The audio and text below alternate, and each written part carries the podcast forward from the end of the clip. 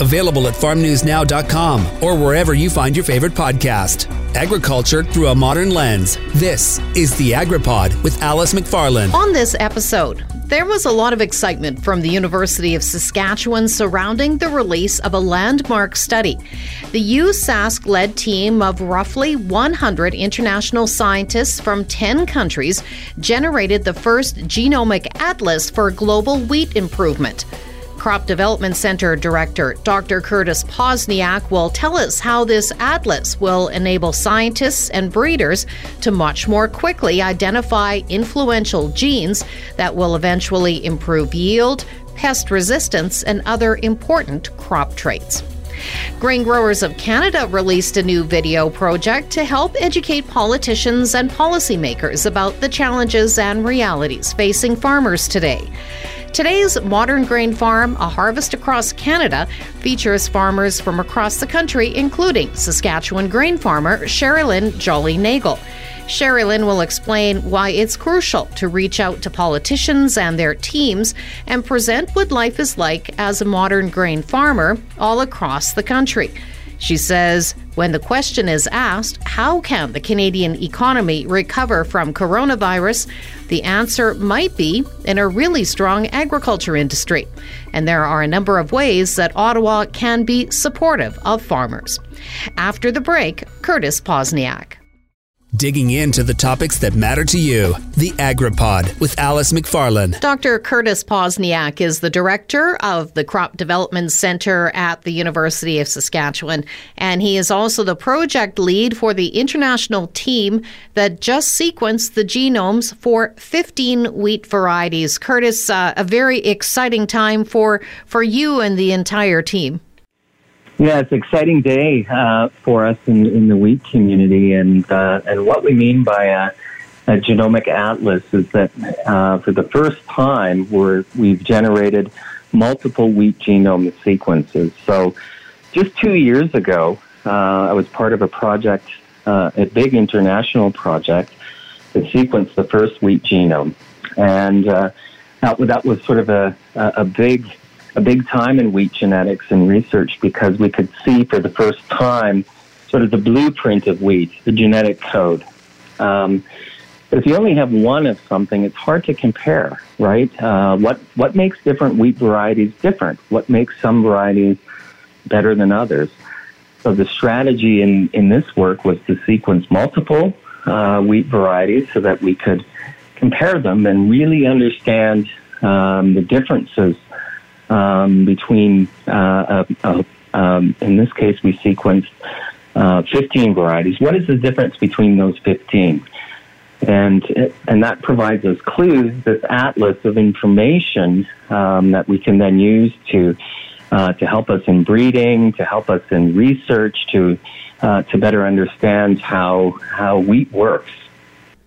So I understand about 100 scientists, numerous countries involved in this. So this work has the potential to have a dramatic impact on farmers and farming right across the world. You bet. Yeah, there were over 10 countries, you know, just as you mentioned, under 100 scientists. And we sequenced varieties not only from Canada, but varieties that are grown in several other countries.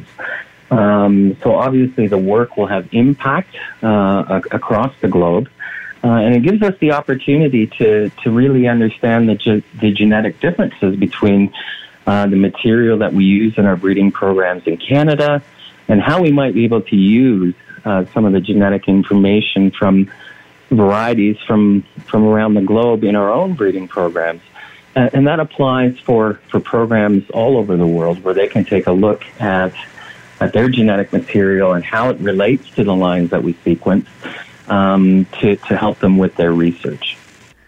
Farmers are always looking for those varieties that are best suited for their region, and they're built to handle any of the challenges out there, growing conditions, anything that Mother Nature can throw at them. So what are the biggest challenges for wheat production, and how is this information going to help farmers dealing with some of those growing issues like disease, for example? Right, yeah. So obviously disease resistance, as you mentioned, is quite important. I'm a plant breeder as well. I breed wheat at the Crop Development Centre, focusing specifically on durum. And a big production constraint, is disease.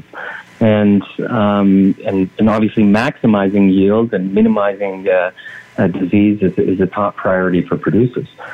So the research that we conducted actually looked specifically in these varieties at disease-resistant genes. There was a small component where we took a look at characterizing and identifying resistant genes in each of the different individual varieties that we sequenced, and we saw they were different. Some varieties had more, some had less, some had disease-resistant genes that were very, very unique. And weren't present in, for example, Canadian germplasm.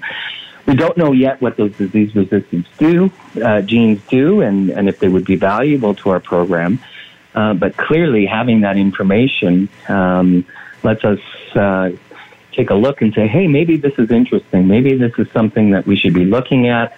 Maybe we should be using these genes in our breeding program. So this atlas of disease resistance genes is will be a useful tool for us to assess how we might use those in the context of breeding to fend off disease. Wheat obviously plays a significant role in providing food right across the globe. So do you see this type of work gets more traction because of its role in food security? Right. Well, wheat is an important crop globally, and 20% of human calories. So all of the calories we consume around the world, 20% of that actually comes from wheat. So the protein and starch, it's very important for humankind. Obviously in Canada, we're a predominantly export market. And so we generate wheat varieties that have a really high standard of quality to meet with the demands of millers and bakers and noodle makers and so on, the vast array of what wheat is used for. So the work that we've looked at in this paper, one of the things that we did look at least in the original part of the study, was can we see differences in amongst these varieties for some of the quality genes? And of course, they were there. We could see them.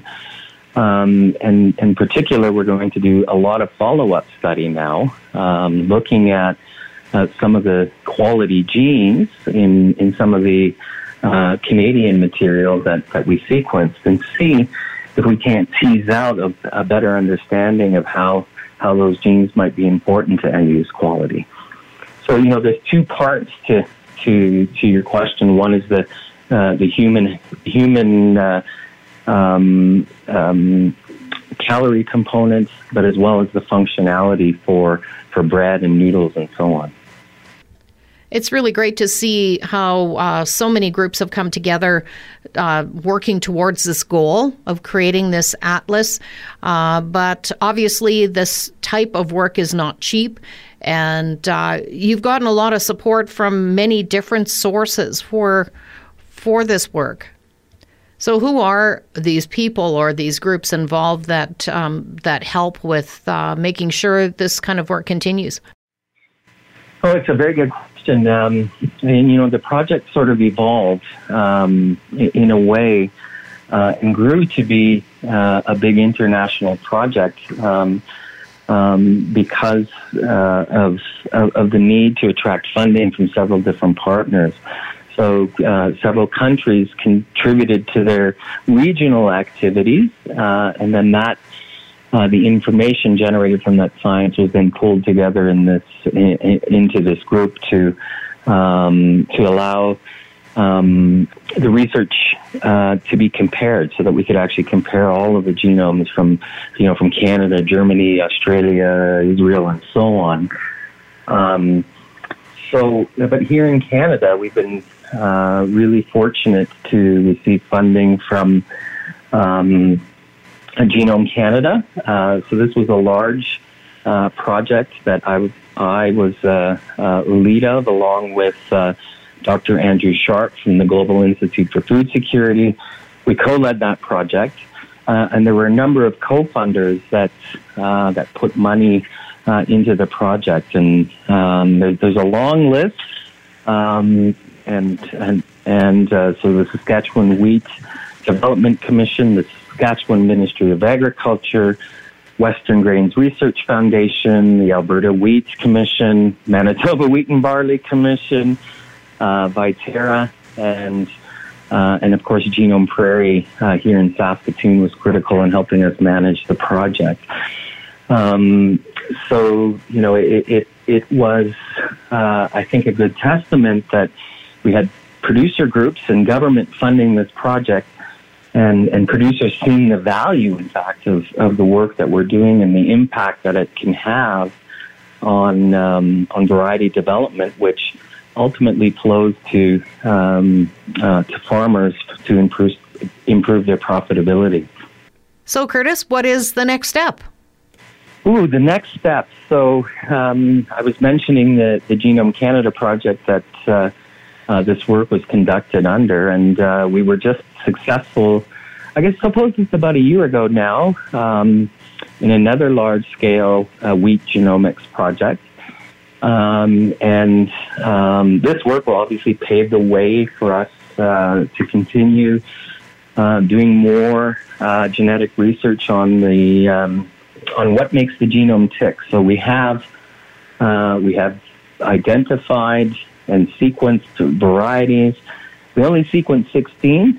There's many, many more throughout the globe that we need to understand and then start to figure out, you know, how do these genes actually work? What makes these varieties unique? What genes are important for traits that are in demand by our producers? That's the next step that we really need to delve into.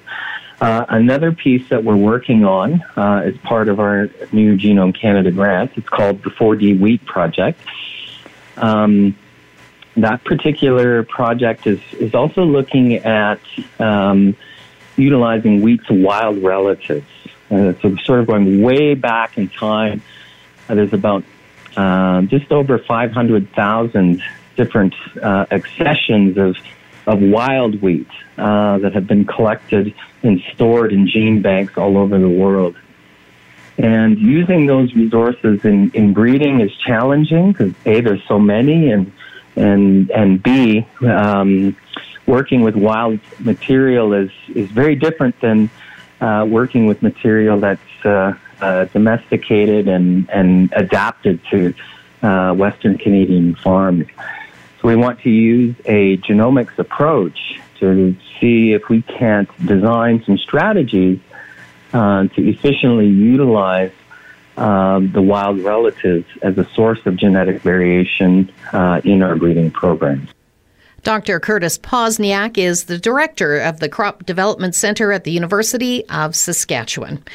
After the break, the Grain Growers of Canada have just released a short video, and they're hoping to educate politicians and policymakers about the challenges and realities that farmers are facing today. Up next is Cherilyn Jolly-Nagel, a director with the Western Canadian Wheat Growers Association. Digging into the topics that matter to you. The AgriPod with Alice McFarlane. Cherilyn Jolly-Nagel is a farmer from Mossbank, Saskatchewan, and is also a director with the Western Canadian Wheat Growers Association. Cherilyn, we're going to talk about a short video that has just been produced and released by the Grain Growers of Canada, a special project. Tell us about this film and why it was put together. Yeah, so I'm a director with the Western Canadian Wheat Growers Association, which is a member of the Grain Growers of Canada. And the Grain Growers of Canada is an umbrella organization that brings members, farmer members from across Canada. I think it's 65,000, farmer members that they are representing today. And they're kind of our voice in Ottawa that gives us an opportunity to really reach out to parliamentarians on any given issue of the day. And So this tool, this Harvest Across Canada video, was launched for us specifically to reach out to speak to parliamentarians and their staff and their teams to share what goes into a modern farm operation and really kind of explain how we do as farmers relates to their line of work in the policy world. Now, the interviews that were featured in this video involved farmers from right across Canada. There was a focus on very specific topics during this film. What were those issues and why were they the ones chosen to be featured during this presentation? Yeah, you're right. So we're close enough to Christmas that we can start talking about wish lists. And if you have, a room full of parliamentarians in front of a farmer, there's a long wish list of, priorities that we would like them to be working on. So we were quite focused in this video, and we looked at three pillars. We looked at sustainability, we looked at innovation, and we looked at trade. And agriculture out west can sometimes be different than agriculture out east and in our eastern counterparts. We can have very different issues. But those three pillars we certainly have in common. Canada is an export nation, and farmers all across Canada are growing crops that get exported around the globe.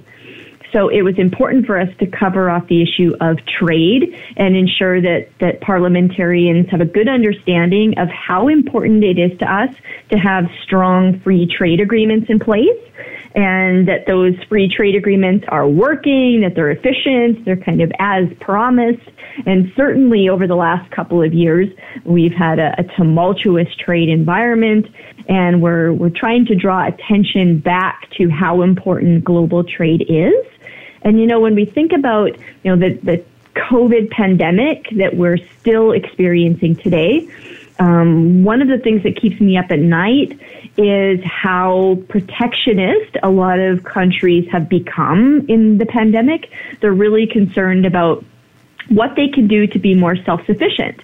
And that is a real problem when it comes to countries like Canada that are so export-oriented. I would say it's more than 65% of Canada's GDP, and it could be even higher than that, is reliant on trade. So we can't just be self-sufficient. We also have to ensure that the world gets back to a place where global trade becomes a priority for everyone. There just simply isn't a high enough population in Canada to consume all that is grown. And, one of the, fun statistics I like to use is that just solely on our farm alone, we would grow enough durum each and every year for 117 million bowls of spaghetti. So where we love to talk about eating local, buying local, consuming Canadian products, is consuming Saskatchewan-made products. That makes me feel good, and I participate in that. But it isn't enough to support our economy. We still have to be cheerleaders for global trade, and we need our parliamentarians to be very focused on getting back to a place where trade is at the very top of their priority list.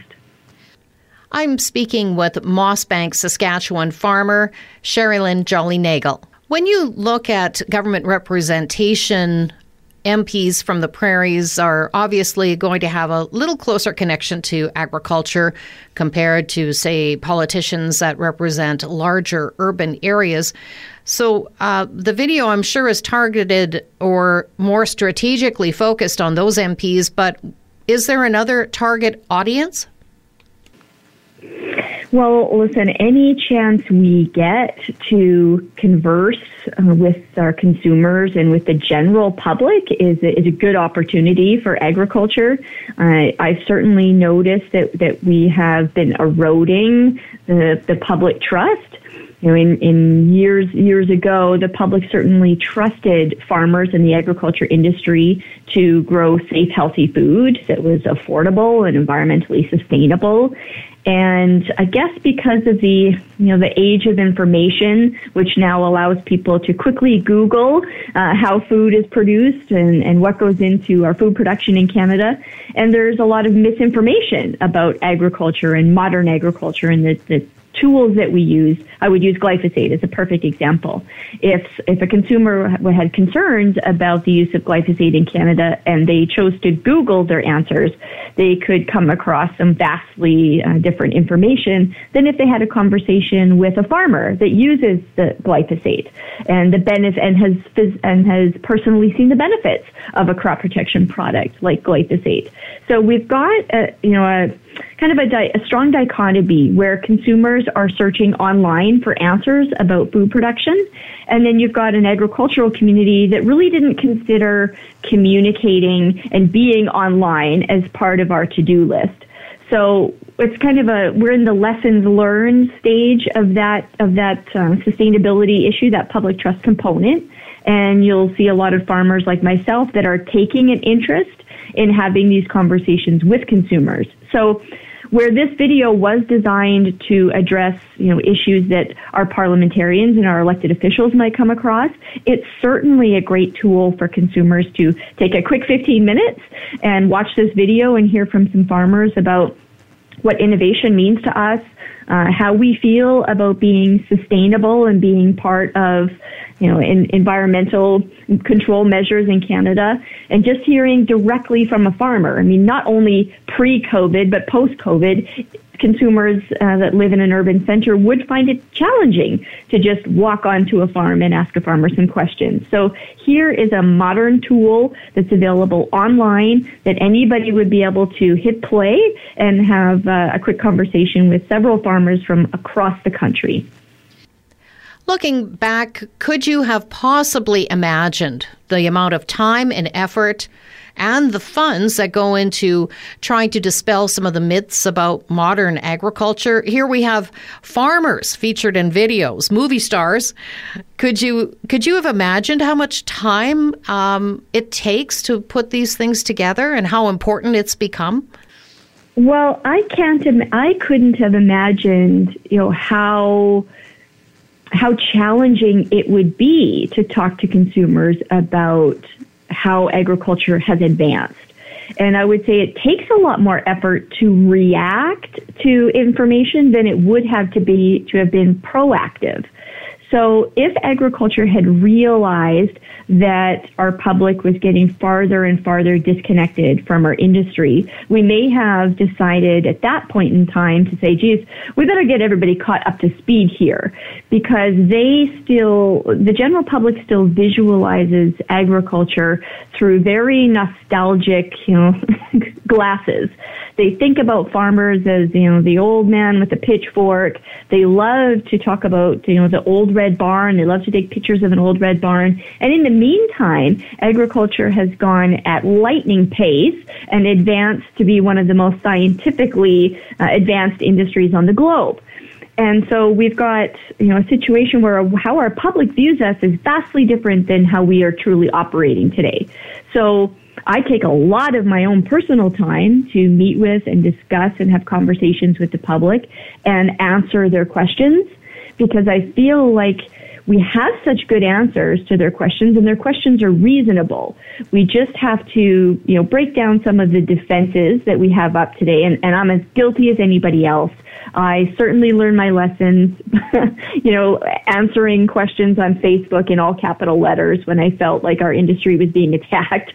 And I've realized that, that response isn't quite as effective as we can be if we calm down and appreciate that the questions the public has are great questions, and we have equally great answers if we would take some time to spend with our public. One of the farmers featured in the video said, "I want what everyone else wants. I want the safest products out there for me and my family." That's powerful stuff, Cherilyn. And I think that sharing the human side of it has become an important aspect of the message. Yeah, I would say, based on our research in Canada and abroad, that farmers are still at the top of the list when it comes to professions that people trust. So when you ask the general public about who they trust to get true and accurate information from, farmers are at the top of that list. And we didn't ask as farmers for that kind of recognition. You know, we did not ask for there to be a big spotlight on our industry, but as consumers' interest in their food is increasing, the necessity for farmers to come off the tractor, come off the farm, and share these stories has increased as well. And so we're in a position now in Canada where less than 2% of our population is farming today. So there's a very small group of people who are actively producing food in this country, and we're busy. We are busy doing that job.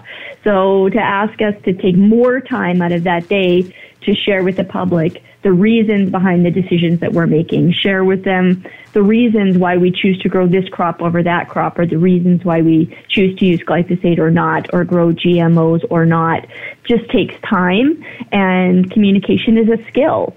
And not every farmer would, wants to participate, but I do think our industry is understanding that we have an obligation to participate if we want to have access to the new technology that we've relied on. Cherilyn, the public is very welcome to see this video, so tell us again where we can find it and just spend a few minutes watching. Yeah, that would be great. It's available now on YouTube. It was the Grain Growers of Canada that are actively putting out this video, so you'll be able to find it on the Grain Growers of Canada website. And please, by all means, share the video. Let's get more people watching it. And like I said, if you have questions about it after you've seen the video and something strikes a nerve or you have an interest in it, ask a farmer. There's lots of farmers around that are willing to participate, and there's lots of active farmers on social media today. So reach out and ask your questions. We're happy to answer them. Cherilyn Jolly-Nagel is a director with the Western Canadian Wheat Growers Association and also farms with her husband and family at Mossbank, Saskatchewan. It's time for the weekly agriculture news roundup for the week of November 30th, 2020. Farm groups were encouraged. Federal, provincial, and territorial governments were considering improvements to the AgriStability Program. Agricultural Producers Association of Saskatchewan President Todd Lewis said that the feds tabled concrete proposals to fund their 60% share of the program, and he's hopeful discussions will continue towards an agreement. He says these decisions are being made at a time of financial uncertainty. Grain Growers of Canada Chair Jeff Nielsen says the proposal would increase the compensation rate under AgriStability from 70% to 80% and remove the reference margin limit. Nielsen says that he appreciates Ag Minister Marie-Claude Bibeau's work on getting support for the change from Cabinet. And the Canadian Pork Council, pleased with the proposed solution to fix AgriStability, but disappointed that a consensus was not reached at the meeting. Chair Rick Bergman says the lack of consensus is especially troubling, given the unprecedented volatility and risk that pork producers face due to COVID-19. The federal government committed to providing compensation for the supply management sector by this spring. Federal Minister Marie-Claude Bibeau said officials are putting together the last details before the second payment is made. Last year, the federal government offered the first installment of a $1.75 billion payout to dairy producers to cover market losses from negotiations of two trade deals. In making the announcement, Bibeau echoed previous comments that the other supply-managed commodities and details would be announced before April for the poultry sector. The Canadian Grain Commission confirmed CanPulse Foods of Kindersley, Saskatchewan, Global Grain of Plum Coulee, Manitoba, and Global Waste Canada, based in Ontario, had been placed in receivership. CGC's Remy Gosselin says that they hold security in the form of payable insurance policies. Gosselin said he is aware some producers recently demanded the return of their grain for unpaid deliveries. He considered that to be a good news story, and it also serves to reduce liability to producers.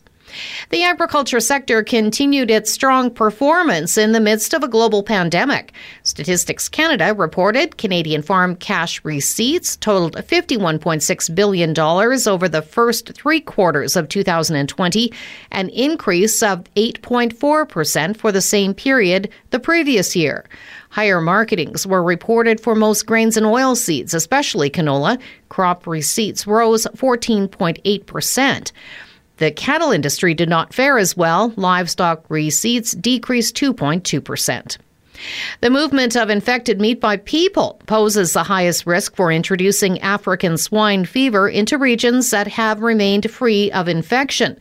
Dr. John Carr said procedures in place to slow the spread of COVID-19 have reduced the risk of moving ASF, but public education remains critical as most diseases die with the animal, but that is not the case with ASF.